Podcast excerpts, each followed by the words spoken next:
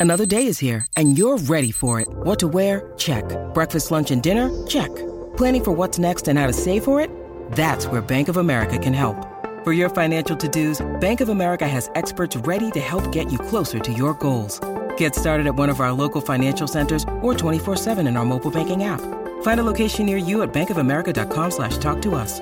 What would you like the power to do? Mobile banking requires downloading the app and is only available for select devices. Message and data rates may apply. Bank of America and a member FDIC. When you need mealtime inspiration, it's worth shopping Kroger, where you'll find over 30,000 mouthwatering choices that excite your inner foodie. And no matter what tasty choice you make, you'll enjoy our everyday low prices, plus extra ways to save, like digital coupons worth over $600 each week. You can also save up to $1 off per gallon at the pump with fuel points. More savings and more inspiring flavors make shopping Kroger worth it every time. Kroger, fresh for everyone. Fuel restrictions apply.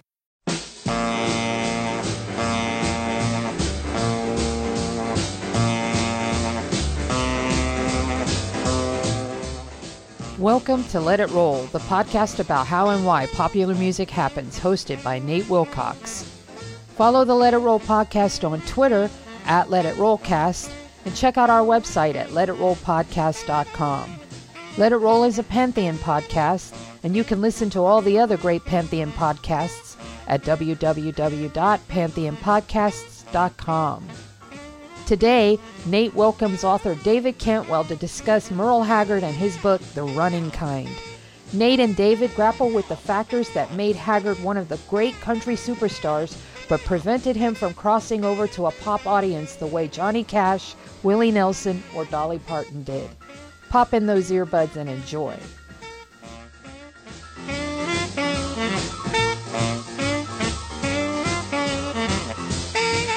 It's time to let it roll.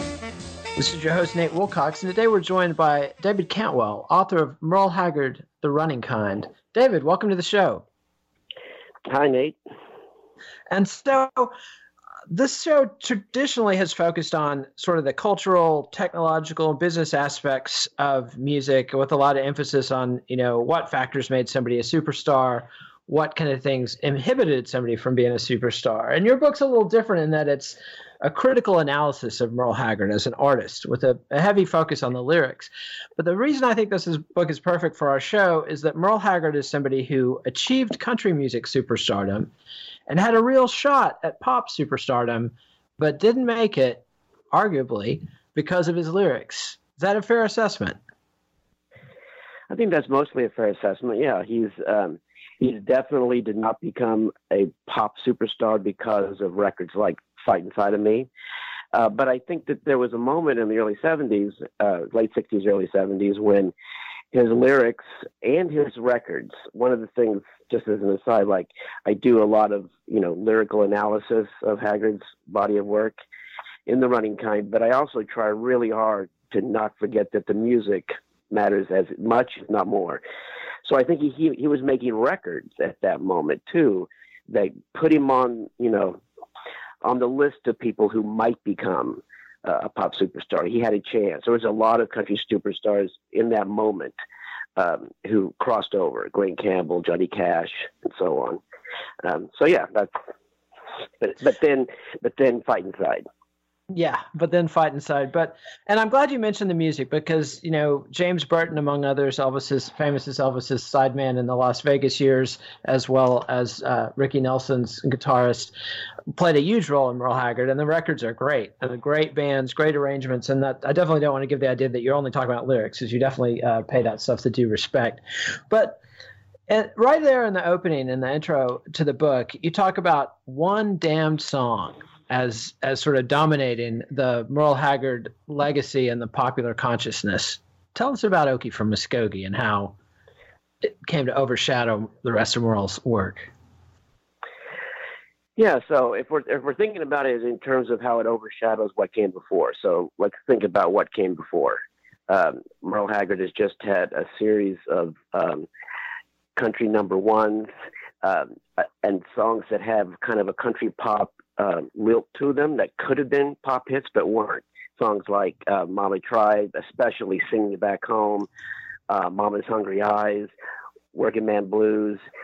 Um, its B-side, Silver Wings, which is one of the most beautiful country pop records um, you'll ever hear in your life. And all of these things are sort of, you know, establishing Haggard as a songwriter and a record maker that uh, people who aren't country fans are paying attention to. Um, even, uh, uh, I think both Rolling Stone and Life magazine at the time, you know, made the argument that you know if if pop stations would play "Singing You Back Home," then it would be a huge hit. They didn't, uh, and then "Okie" came out, which did become a very minor pop hit. Um, so I don't know how much you want me to go into the history of that particular song. I want to come back to that, but I just wanted to get that point in there that Merle's oeuvre is overshadowed by one song, and I want to get to the whole genesis of that song, but in the in the right time and place. And let's pull back a little bit. And, and there's one more question I want to ask before we get into the sort of historical narrative and start going in chronological order. And the second question is the book's called The Running Kind. Why did you pick that song, and what is it about that song that you feel is definitive or, or the right song to pick to title a Merle Haggard analysis? Well, I think that particular phrase, right, the running kind, is uh, really just an ideal sort of summation of what um, Merle Haggard's about. There's a line in that song uh, where he says, um, Every front door found me hoping that I'd find the back door open there just had to be an exit for the running kind. And that idea of wherever you're at, you want to be somewhere else is uh, an idea that shows up in Haggard's lyrics over and over and over again. I think it's a uh, it's associated to, with his ideas of what he thinks freedom is. Um, we can get into that if you. Uh, yeah, let's go ahead and hit, hit hit on the freedom point before we get into the life story. Yeah, so I think so. One of the things that, uh, just for example, he associate Haggard frequently associates freedom with train songs. He's constantly singing about trains. He loves trains. Um, you know, he catches uh, uh, catches trains to get him to get him gone somewhere else to get him away from responsibility. In Working Man Blues, uh, he said, "Sometimes I want to throw my bills out the window, catch a train to another town." Kind of a classic idea that if I stay here, I'm trapped with in a relationship I don't like, a, a job I hate, uh, just expectations from anyone demanding anything of me. And so the way to be free of them is to sort of reject them. This is a very common kind of uh, rock and roll trope, I think. There's lots and lots of rock songs that do this thing and present it very romantically. Um, for example, Freebird, uh, you know, where the where where he's he's he's leaving that woman behind. There are other um, there are Eagle songs and Allman Brothers songs, all about rambling men and such, and it's all about sort of rejecting these obligations. And freedom is that rejection. It's moving on. For Haggard, one of the things that interests me about him is that he does that too, but he tends not to present it romantically. It comes off as its own sort of a trap.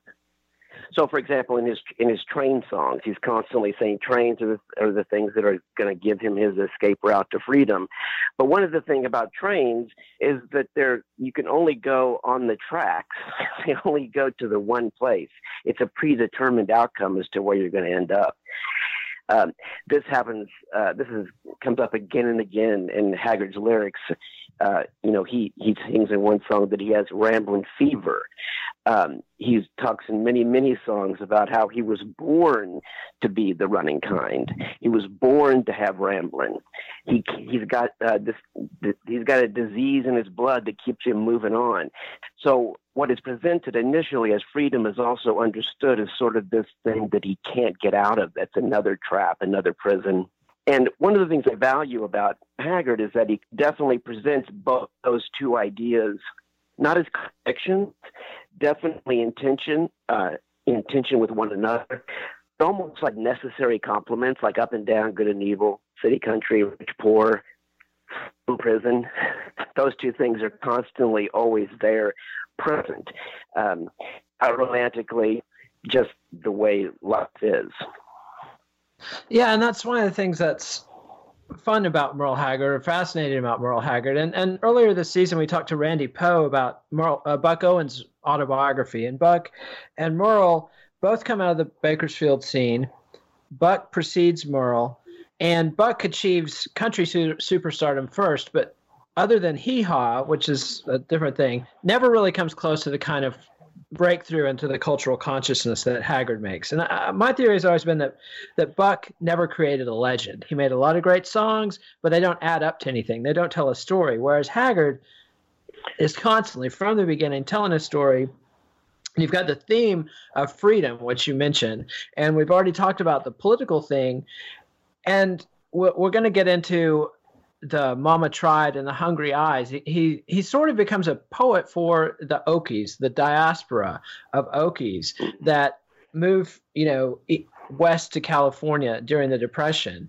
And but I want to hear. We're going to play one song, and then I'm going to ask you about Merle's relationship to the to the Okies. And this is "Hungry Eyes" by Merle Haggard, one of the songs where he established himself as sort of the poet laureate of the Okie diaspora in California covered cabin in a crowded labor camp stand out in this memory I revive. Cause my daddy raised a family there with two hard working hands and tried to feed my mama's hungry eyes. He dreamed. And that was Hungry Eyes by Merle Haggard, which I put in there. It's very hard to pick four songs of Merle Haggard. He's a, been a favorite of mine my whole life. And I picked that one over some other very compelling choices because you call Hungry Eyes perhaps his greatest musical accomplishment. Yeah, I think that, uh, if, I agree that it would be really hard to um, to pick one, but if I have to pick one, that's the one I'm picking. I think it it um, it sort of symbolizes all kinds of his strengths. It's a symbol of all of his best achievements. It's it also provides a kind of insight into how Haggard worked as a songwriter. I think we have a tendency today to just assume that he is a purely autobiographical songwriter and he definitely drew up he, he's almost always writing about how he feels about things but the events he's describing are not necessarily you know existing out there in the world in any kind of one-to-one relationship. So in, in hungry eyes you know he's singing about you know growing up in a canvas covered cabin which he actually didn't do. Uh, he grew up in a boxcar, which is another part of his legend that um, has become very, very well known. Um, it was actually his uh, an uncle and an aunt who lived in the canvas covered cabin, uh, and he would sometimes go visit them uh, after his father died when he was nine, uh, and so. This, these are things that, in some ways, that he's describing in that song are things that he's observing. He's, you know, he talks about in the song about um, you know the parents um, hair turn the father's hair turning gray later in the song but of course he never saw that in his own father. But what he did see was an entire you know the, the white working class population of bakersfield the san joaquin valley. In those years um, in in the 40s and 50s as they're trying to get themselves established in the middle class I love how that record begins um, the way he phrases that. Um, a canvas covered cabin stands out in this memory I revive, which is it's a song about Okies, but that's not the way Okies talk. It has it has a very sort of it has, has a distance. It's a formal quality, almost like this is a topic that's too touchy to to, to tangle with, and so he's coming at it cautiously, and um, and then at the end, if if you I don't know how um, you know, if we, if we get to a certain point in the recording, uh, the strings come in. And, uh, you know, I think I, I, I love that on a song about the Okies. but it's almost like, you know, so now we've gotten to a place where we're a little more established. We can have things like strings just because we want them and because they're nice and they're pretty.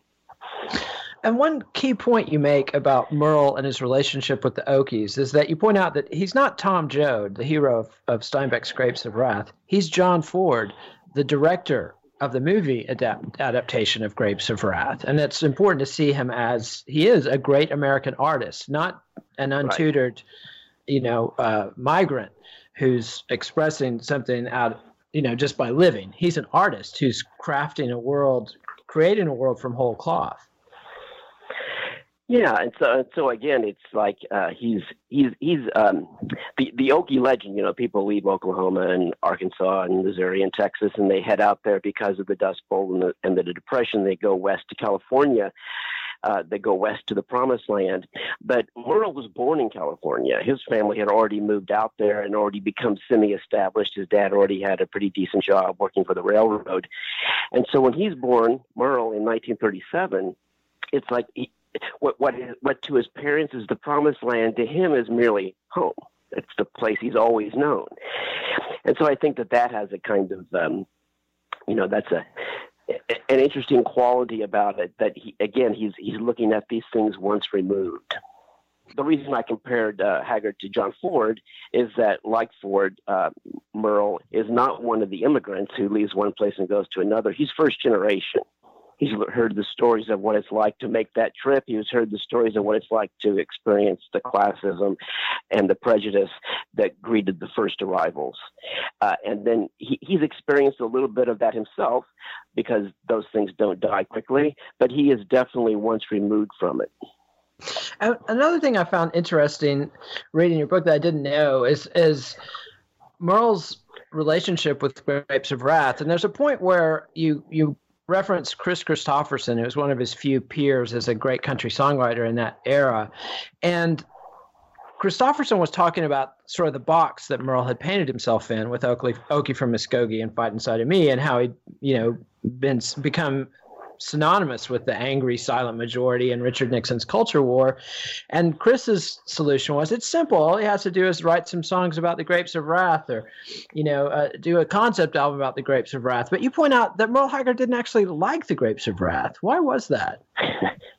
right. He was, uh, I was reminded, I mean, even at the time, he, he didn't like that comparison because he thought, for some reason that I'm unclear about, that Steinbeck had portrayed uh, the Okies as ignorant and stupid and decadent, and you know, in other words, as as if he always acted as if Steinbeck's book was enacting the stereotypes and the prejudices that it was in fact challenging.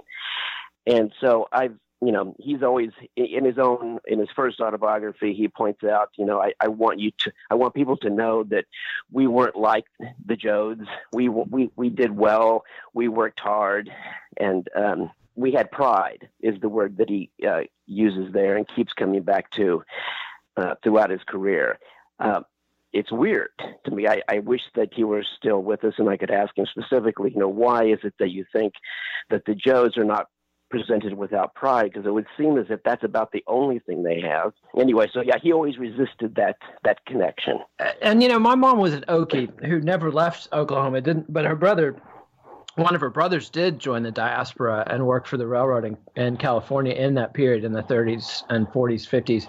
And her take on that was always about sort of material presentation. She didn't like the Joads either, and she she resented the fact that Okies were synonymous with basically the Beverly Hillbillies, you know, plowing along in a jalopy with all their possessions on the top. And as somebody right. who was just barely ahead of that crew, it was very important uh, to my mom's family to distinguish themselves from right. those kind of Okies. And I assume Merle uh, might have had a similar reaction.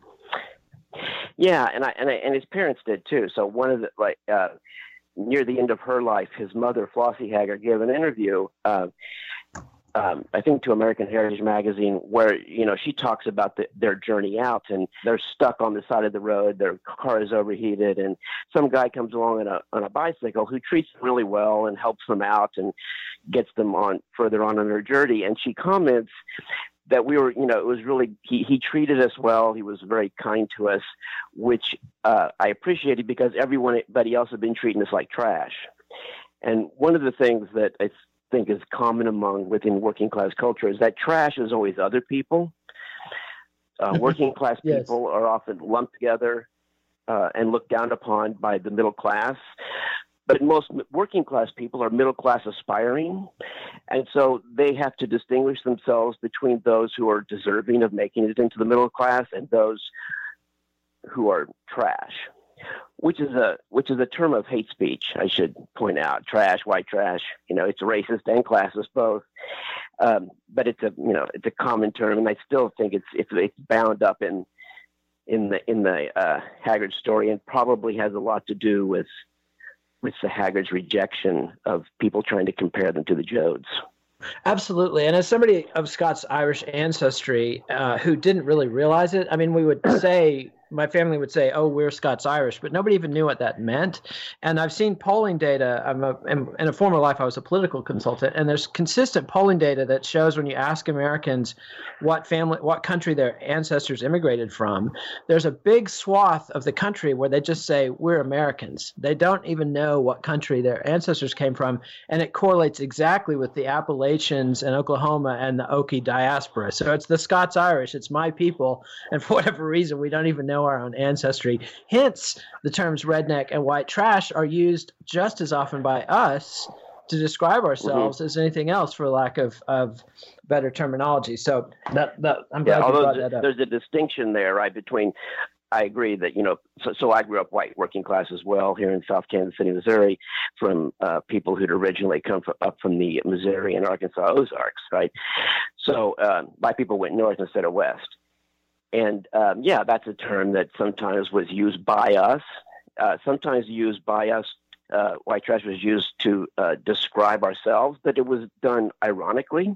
It's done kind of like with fingers crossed, uh, with that knowing wink that that's not really us. I'm just exaggerating and being self-deprecating. But then sometimes it gets deployed as a weapon at those who we do see as below us trying to, you know, we've made it a certain way up the ladder, so pull the ladder up behind us.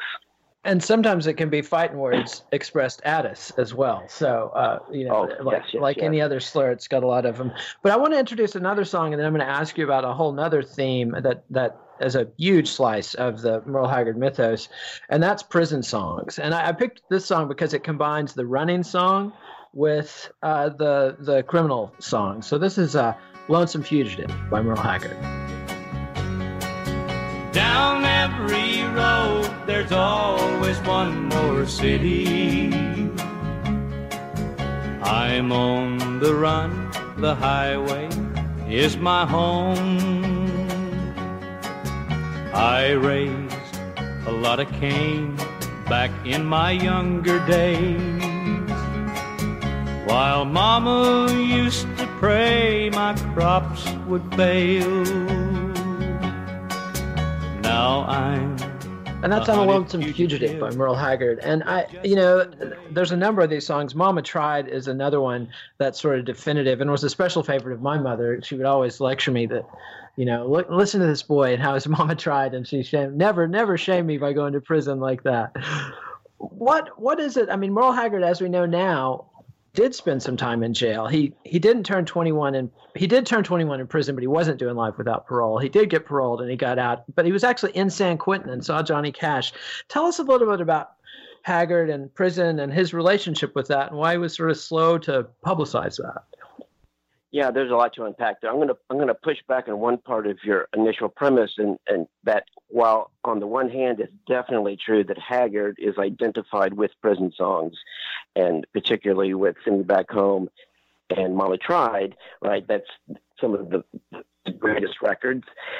But he actually didn't record very many prison songs. You see, I uh, when I was doing the book, I saw that in over 300 sides he cut while he was at Capitol Records, which is basically like 1965 to 1977. He did 13. Most of those were early, and and they're interesting in that they tend not to be. They, they don't tell us very much about like what life in prison is like. They tend to be more existential songs. Uh, about how it feels, maybe to be trapped, but not actually not actually about day to day life in in in prison. Fugitive um, is an interesting song because it certainly begins to help establish his identity as a kind of outlaw, small o, right? Uh, in the 60s, uh, but it also reminds us that while Haggard is a great songwriter, he recorded tons and tons of songs that probably a lot of people assume he wrote, but he didn't.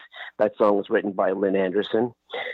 and her husband, I think Ben Anderson, I'm not sure, I forget, um, which they wrote partly inspired by the Fugitive television series. Ah. I'd also point out that I'd also point out that uh, the Fugitive, I, I, would say that's technically not a prison song.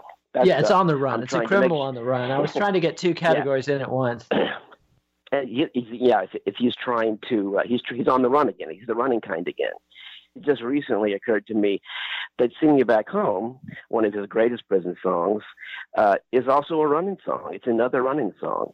It's about how can I get out of this prison, even if it is just with my imagination, where, where, where the songs that the street singers can take me. Huh.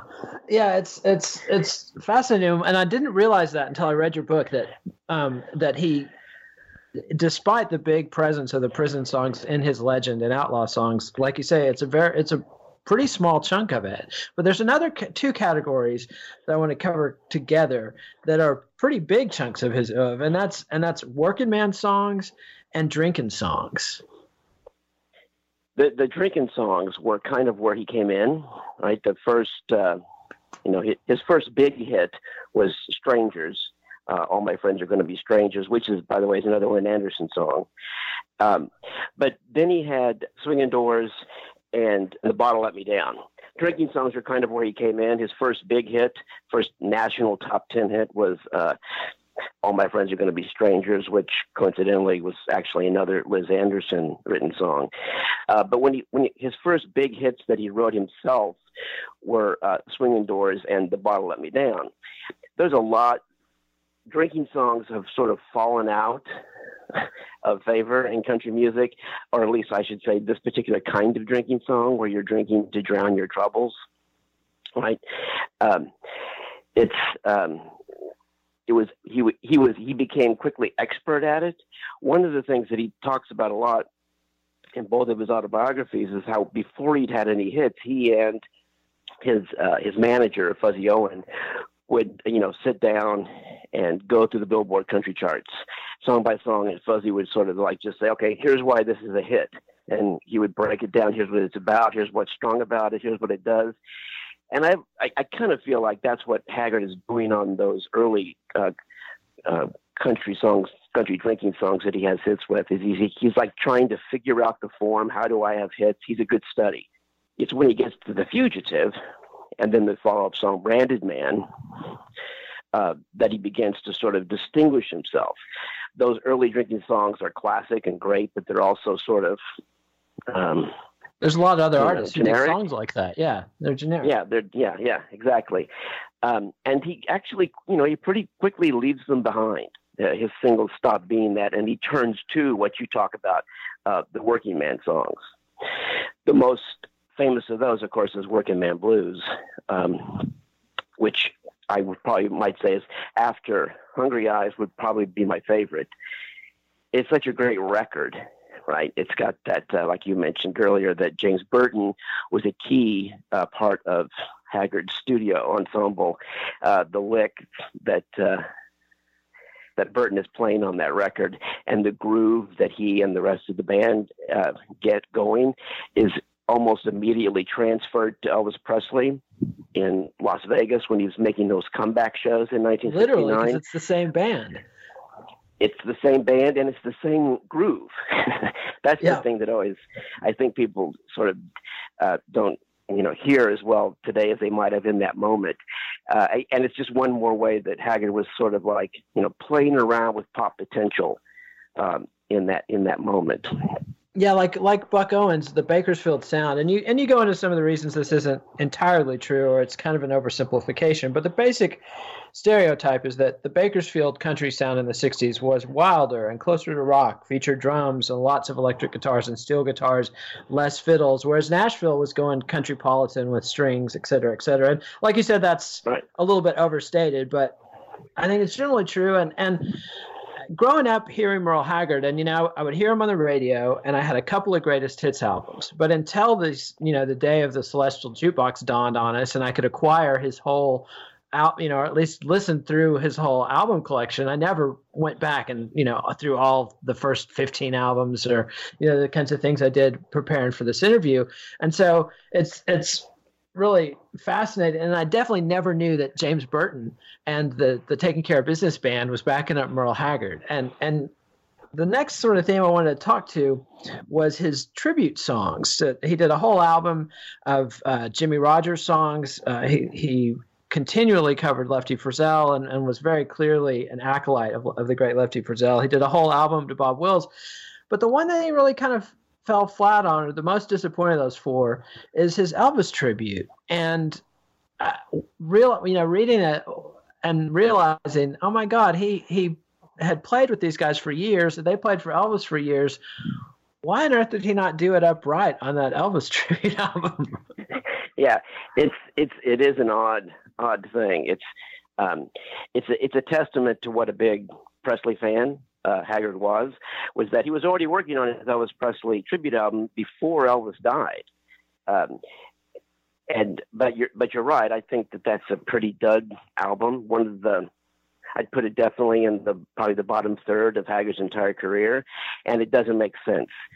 He's a huge Haggard fan. He came up in the Bakersfield scene where all those Bakersfield bar bands knew their Elvis Presley cold and could play it hot. And you listen to uh, that record and you think, my God, this is just a dreary sort of going through the motions thing. Why didn't he tap James Burton, who had been his band leader in the studio on all those records? Um, he didn't actually have the TCB band uh, backing him in the studio, ex- except on, um, surprisingly enough, Okie from Muskogee. That's Ronnie Tutt on brushes and uh, Glen Hardin is playing the piano on the studio version. Um, and Hardin played on a few other tracks, but it's just Burton. But why didn't he get Burton? Um, one of the reasons I'm guessing is that you know he grew up as an Elvis fan in the moment, right? He was when he goes to prison. He's uh, it's in 1957, and so uh, Presley's already a superstar at that moment, right? And that's kind of the, the, the direction Haggard takes on that record as he tries to not do contemporary Elvis, 70s Elvis, late 60s Elvis. He's trying to sort of do a 50s Elvis thing. And that faux 50s kind of thing yeah. just doesn't work. He yeah. does get the Jordanaires, uh, like those 50s albums with Elvis, but um, I would have preferred that he try to get like J.D. Sumner and the Stamps or, you know, the the backing vocals in the later years. Yeah, for sure. And and you go through. But, but I, I, I would uh, go ahead. I, I do want to before we leave uh, this idea of his tribute record. So yeah, that is such a key to the uh, Haggard aesthetic and to I think how country music works, how country tradition works. Is if you, if you if people want to sort of you know have a model for how to ensure that the country tradition continues as we go forward. The trick is always not to make new records that sound like old records. It's to make new records that sound, sound brand new, but that also manage to sound like or connect to the old records. Right. So that's what his Jimmie Rodgers tribute album does. It does not sound like Jimmie Rodgers singing in 1930. It sounds like a, the album Merle Haggard put out right before that, Pride in What I Am. He's he's updated that old sound. Well, just you you place the Jimmie Rodgers as at the as at the best of the class because he uses his state of the art sound and rearranges the songs, but he's singing the Jimmie Rodgers song. So that's a great songbook to go back to. Yeah. And then and then and, and the Elvis one, you know, falls on its face, and the Bob Wills one lands somewhere in between those two poles. The uh, the Bob Wills is what I would call an example of a retro album. It's it's an it's a new recording that's trying to sound like an old recording. They've actually copied down note for note the original arrangements off the original Bob Wills and his Texas Playboys records. Some of the tracks are so close that they're this exactly the same lengths. and uh, Merle does Tommy Duncan decides or Bob Wills decides. He actually says at uh, one point, "I'm going to, you know, that try to sing Tommy Duncan's part on this, and by which he means exactly Tommy Duncan's part. Um, and that's and that was the purpose of the record. He uh, he says at the beginning, Rodgers and the Wills have uh, spoken sections where Merle is like explaining to you why this matters to him and why he thinks it should matter to us. And on the in the Wills record, he you know says up front, you know what I'm trying to do is to you know recapture that old sound. So that's the the, the, difference between um, the Rodgers and the Wills albums is I one difference is that the former is a traditional record and the second is a retro record. Although it did, as you point out, have uh, a role in spurring the Western swing revival with Commander Cody and Asleep at the Wheel and others, and and probably influenced Willie Nelson and Waylon as well, who did a lot of Bob Wills tributes and covers uh, in the 70s as well. But right now, I'm going to kind of make a, a non sequitur, musical non sequitur, because we've got to introduce our next song, and it's a big one, and it's it's sort of the plot twist of the whole episode. And so I, I don't know if this is the ideal way to release it, but but we're going to hear Merle Haggard doing Irma Jackson, and after this, after you hear the sample, David will tell us the story of this song, Irma Jackson. So here's Merle Haggard doing Irma Jackson.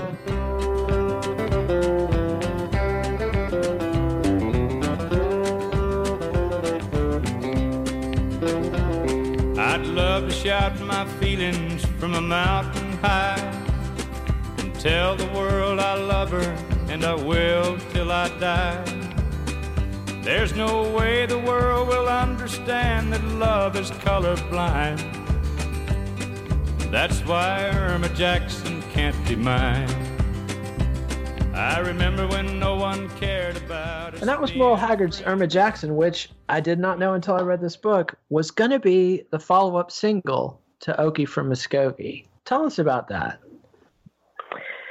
Yeah, so after uh, Merle has this huge success and uh, gets this huge reaction to this song, um, we should probably note that you know at least in its original conception, Okie from Muskogee was a joke. That was what was inspiring it. But yeah, and, and, yeah. and there's a point in, one, in the book where you talk about the freakish reaction that they got the first time they played it publicly, and it yeah, reminds it, me of hearing Waylon Jennings talk about the reaction uh, to Luckenbach, Texas. I mean, there was just an immediate volcanic crowd reaction, and so yeah, that's definitely two points I want you to bring out about uh, the Okie from Muskogee that I got from the book. Is one, it was written as a joke. They were passing a joint around on the bus as they drove past a sign that said Muskogee, Oklahoma. And somebody said, I bet they don't smoke marijuana in Muskogee. And two, that it's a pretty lighthearted song, and it wasn't. I don't think Merle envisioned it as this is going to be the big one. I think he thought it was just an album track, maybe, or maybe a minor hit. Yeah. I don't think he had any concept of what he was playing with here. Right, and as I,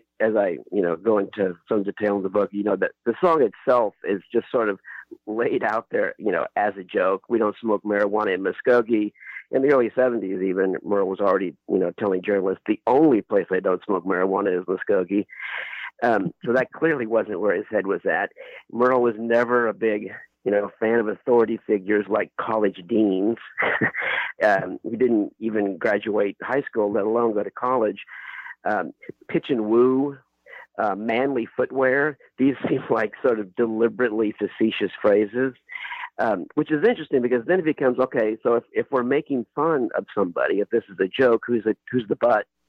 And it almost sounds as if it's the Muskogeans, right? It's the middle class, square Muskogee people who are being made fun of. My sense of it is that you know it's a kind of good-natured ribbing.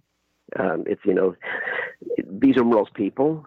Uh, these are his band's people as well. And as they're brainstorming ideas for the songs on the bus, you know, it's kind of a there before the grace of God go I. They're they're worldly wise now. They've toured the country. They they're not small town folk anymore, um, so they can you know sort of point out the little uh, foibles of their people, but lovingly. But these but then when he played it live uh, at an NCO club in uh, North Carolina, I think. Uh, their reaction was just insane. They made him play the song repeatedly, shouting it out, wouldn't let him leave the club until he played it again and again and again. And so he quickly went from, well, this is a funny song to, uh, no, this is a very serious song. It's sort of, it, it's against the hippies. And um, in, in later years, and this is much later, um, he began to uh, explain the song as saying it was his attempt to sort of get into his dad's head and to say, okay, if my dad were still alive today and he saw what was happening in America, how would he respond?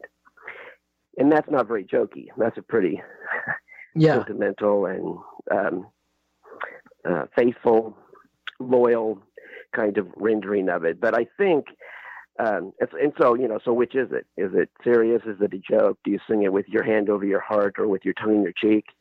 yes, I think the answer is yes. You do you do all those things, and it just the power of Okie, I think, and and I it's a problematic song. Um, the, the the power of Okie, besides the fact that it's just super catchy. One time, uh, Merle was complaining about maybe I shouldn't have written that damn song, and Willie Nelson uh, replied, "Well, if you don't want it, I'll take it." It's it's it's a fantastic song, just in its own right, in in in, in many ways. But I think what the power of it is that it captures an ambivalence, not that it's pro this or anti that, but that it capture, captures how Merle Haggard didn't know exactly how he felt about those things. He was torn, um, not polarized, but ambivalent. And um, I think there's maybe a lesson in there for this moment we find ourselves in today, too. Yeah, and, and his initial thought for how to get out of this. I mean, he he he liked the song. He was he was proud of the song, and he was, but he was already ambivalent about the reaction to it. Like I, you know, you described being on a show with mm-hmm. Tommy Smothers. It wasn't the Smothers Brothers show, but it was hosted by Tommy Smothers, and he's introduced as sort of the other team, contrasting very negatively with Sly Stone, Sly and the Family Stone, who've just blown right. the studio apart with a big party. The song that ends with "All the Squares Can Go Home," dance to the music, and you know then Merle Haggard is brought out, and they literally invoke you know uh, the fairness. Rule, which I can't remember what it's called, but that's back when the broadcasters had fair, fairness right. doctrine, where broadcasters right. had to show both sides of a political argument, and they literally said we have to do this because of uh, the fairness doctrine and and you know, so Merle, I'm sure, didn't care for the way he was presented. And like you point out, it was recorded separately. So he recorded the song and didn't know how it was going to be presented in the context of the show. But his initial thought on how to get out of this is I've got this great song about interracial love. This is going to blow some minds. Let's put that out. Why didn't that happen? He went into the so, so that's all happening. The reaction, the, the hits status and then the act, reaction and the music scene television show Tommy Smothers. That's all happening in the fall of 1969. Just uh, after Christmas, he goes into the studio and records Irma Jackson and thinks it's going to be his next single. He told the journalist at the time uh, song was inspired by the film Guess Who's Coming to Dinner, which um, is something that actually has happened quite a few times. Merle gets inspired to write a song that maybe we assume is autobiographical, but it's actually he's riffing on a movie he saw. But um, so he's going to put that record out in uh, Capitol.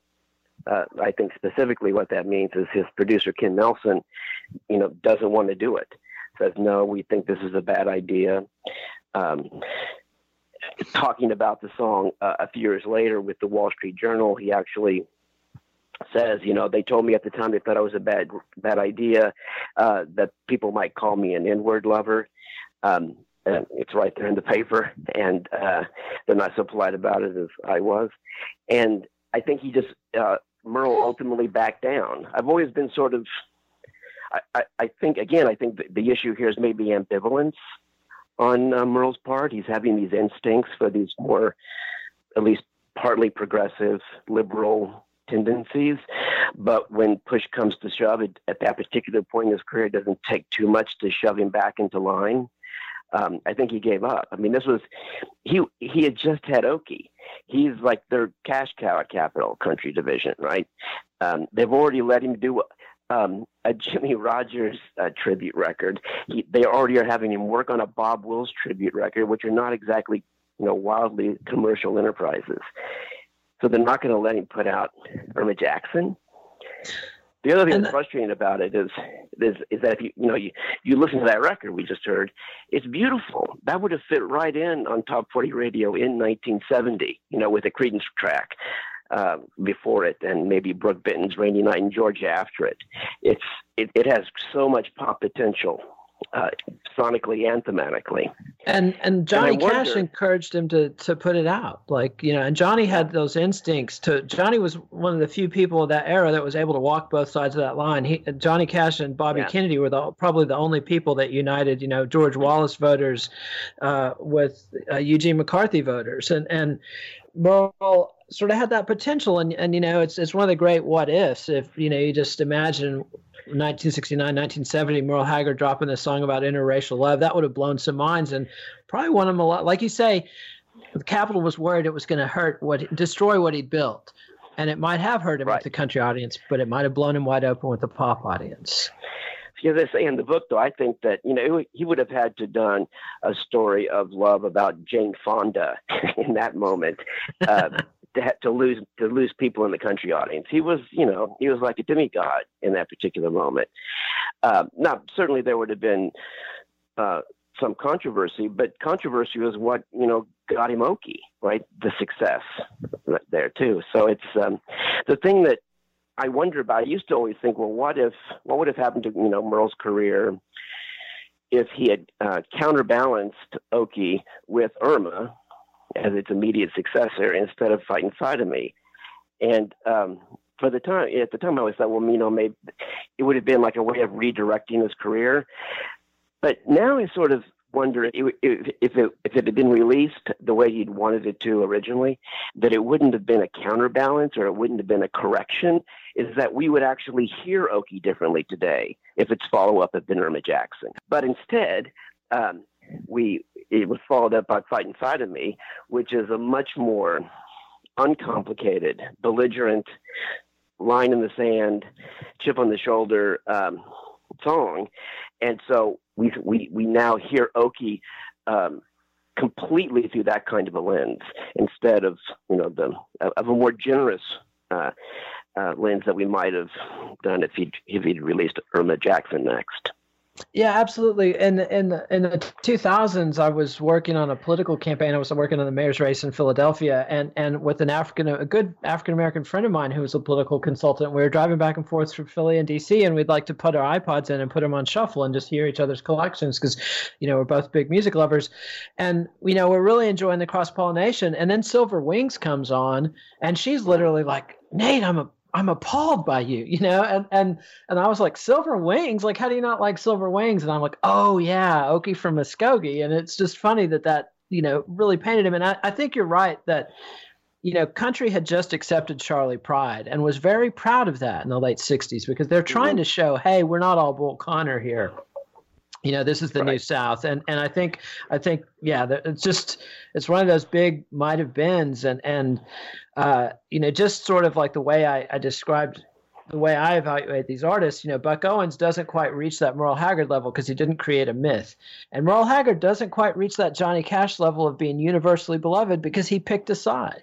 I also think that i think that's true yes. Uh, i think but but i think part of it was that um, you know johnny cash and uh, Merle Haggard were different because Cash tended to be um, this kind of larger than life figure who uh, you know could yuck it up, has lots of novelty songs in addition with the serious stuff, right? Um, he gets explicitly political, but he gets political mostly in ways that allow him to take both sides. He, he's like a, a, a folk figure who's looking back on the past and recasting it uh, for a contemporary audience. But Merle um, doesn't allow the audience that distance. So, like, I think this is one of the things that allowed Johnny Cash to have that huge comeback in the '90s. That I'm so glad that he did. But that um, Merle was never going to have uh, that kind of a comeback because he doesn't harken back to something earlier. He was still so much present. He reminds people uh, in his songs and in his presence when he was with us uh, of those divisions there's a lot of us who grew up, uh, you know, white working class who like to think that we've uh, gone off and become middle class and got educated and gone to college and work in offices instead of factories, et cetera, et cetera, right? And Johnny Cash will let you do that. You can do that very comfortably. You can kind of come to terms with your working class roots that way. Merle doesn't is not so comfortable. He forces you to deal with the shit that is actually happening um, in communities and in the world, and winds up usually ambivalent about it, you know, uh, being pulled in different directions in ways that it's difficult um, to reconcile or to feel good about. He's not a feel good artist. No, but he is a, a, well, I get a lot of joy from listening to his music. It's it's beautifully sung, beautifully written, be, always beautifully arranged and performed. He was an incredible but you, singer. you understand that you understand the distinction I'm making is that when I say Cash is a feel good artist, what I mean is, is that we can listen to Johnny Cash deal with really ugly stuff, but come away feeling as if these problems are surmountable and sure, or they've been dealt with. Whereas Haggard, you don't come away feeling that way. No, and and, and as somebody who's Scots Irish redneck from Borger, Texas myself, I like to think I can talk about this. But to me, the the the the the, the narrative of that thing, you know, he has the Okie from Muskogee, which is which surprises everybody by being this enormous. It's not a huge pop hit, but it's a huge cultural moment. Like it's maybe it wasn't played on the pop radio, but people were talking about it and people were hearing it, and you know, it was it, love it or leave it. Uh, come, I'm sorry, love it or leave it comes in then on the fighting side of me, and so he, you know, he he blinks on his opportunity to put out the olive Right. branch with Irma Jackson, and instead doubles down on the confrontation, and that is so Scots Irish. As anybody who's read read Jim Webb's book, Yeah. you know, Born Fighting. I mean, you know, that's the the book about the Scots Irish by somebody who's Scots Irish is called Born Fighting and basically lays out a premise that throughout American history, the Scots Irish will fight basically anybody for any reason. you know, it's just sort of like, oh, there's a fight. You know, who are we fighting? Not why are we fighting, but who are we fighting? And and Yeah. you know, and and so it, it's it's a great American story, and, and Merle Haggard is a great country artist who expresses uh, his time beautifully. And so I definitely highly recommend him. And we're just trying to parse through, you know, comparing somebody to Johnny Cash. I mean, that's a pretty damn high level, you know. And when you've blown past Buck Owens, who was a country god in his own right, you know, Merle Haggard is way, way up there in the pantheon. Don't get me wrong. I'm just, you know, there's there's another level where Well, you no, I, I, I agree. Uh, Haggard would be for me if I were going to pick the most important, you know, country figures post Hank Williams. Um, it's it's Haggard uh, and Dolly Parton sort of sharing the the throne there, uh, and then you know Cash even beneath that. The um, I think there's a but the, but yeah. So the, the only thing that I'm pushing back on is I think that there's a class difference. Um, maybe maybe this is the way to put it is that Haggard has maintained um, his um, and, and or another way to put it even still would be has been limited to his working class affiliations. Um, whereas Haggard has been able, because he's covered rock songs and done this or that and had a TV Cash. show, he's Yeah. he's solidly yeah cash. He is solidly middle class. Um, Yeah. he's Yeah. okay to like. He's safe Absolutely. to like. Um, yeah. Absolutely, I'd, I'd throw in Willie Nelson in that mix with Dolly and Merle and, and Johnny Cash too. But but you know we could do a and whole. he's definitely one of those. And Willie is definitely in the in the Johnny Cash sense, you know, um, widely accepted, middle class, aspirational, right? Uh, even Uh, though he's a he's he's a hippie. Yeah, the hippie overcomes the redneck. So, David Cantwell, the book is Merle Haggard, The Running Kind, and it, it's been a real hoot uh, to talk about it. And sorry about all the technical difficulties, but I think we've got a good show. Thanks so much for coming on.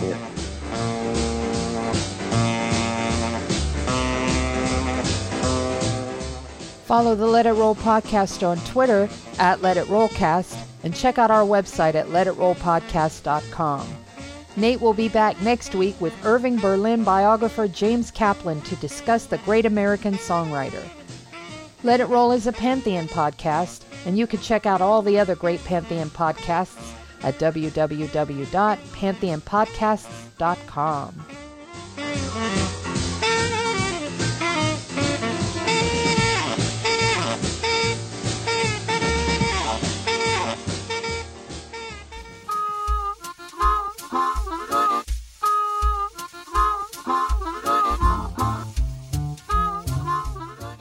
Merle Haggard, The Running Kind, is published by American Books.